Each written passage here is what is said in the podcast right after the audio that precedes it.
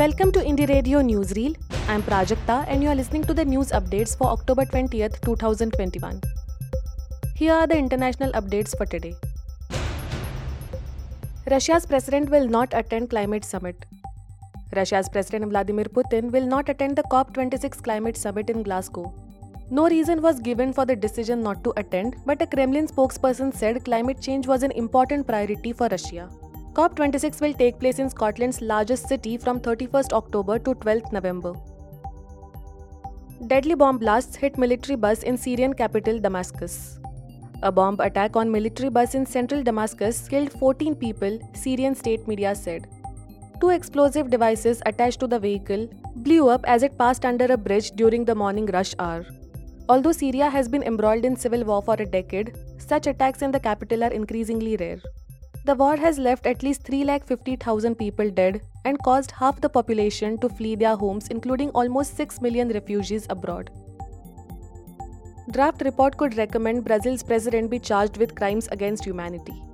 A draft of a major inquiry report said that Brazil's president should be accused of a series of crimes over his handling of the country's COVID 19 pandemic. The report is the culmination of six month inquiry that has revealed scandals and corruption in the government. President Jair Bolsonaro has been accused of failing to control the virus that has killed more than 6 lakh Brazilians. Excerpts leaked to the media indicate that the panel wants Bolsonaro to face nine charges. Labor union stages protest in South Korea. Tens of thousands of labor union members took to the streets across South Korea on Wednesday to demand better working conditions for irregular workers and a minimum wage hike. This was despite repeated government warnings that the rally was illegal and violated COVID 19 restrictions. The Korean Confederation of Trade Unions, that is KCTU, said some 80,000 members joined rallies across 13 cities. US surgeons attach a pig kidney to a human successfully. For the first time, a pig's kidney has been transplanted into a human without triggering immediate rejection by the recipient's immune system in the US. This is a potentially major advance that could eventually help alleviate a dire shortage of human organs for transplant. Procedure done in the New York City involved use of a pig whose genes had been altered so that its tissues no longer contained a molecule known to trigger almost immediate rejection. Now in national news stories. Punjab BJP expresses interest in alliance with Amrinder Singh. BJP's Punjab in charge Dushyant Gautam has said that we are ready for an alliance with Captain Amrinder Singh.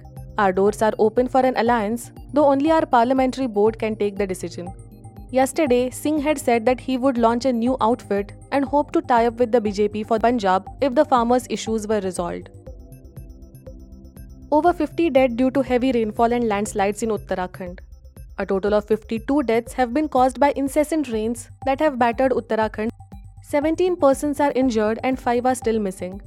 Nainital district was the most affected with 28 deaths reported on Tuesday. The situation is now getting better as per reports. Aryan Khan's new friend had drugs, special court says while rejecting bail plea. Actor Shah Rukh Khan's son Aryan Khan's bail plea was rejected by a special court in Mumbai. In its detailed order rejecting the bail application, the special court has said that since his friend, who was traveling with him, was found with contraband and he had its knowledge, it amounted to conscious possession. Arbaz Merchant and Aryan were apprehended together at the International Cruise Terminal from where they were to board the cruise on October 2nd. While no drugs were found from Aryan, 6 grams of charas was allegedly seized from Merchant.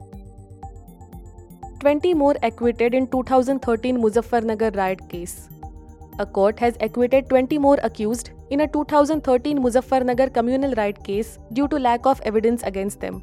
Additional District and Sessions Judge Kamala Pati has acquitted them on Tuesday, saying that the prosecution has failed to prove charges against them.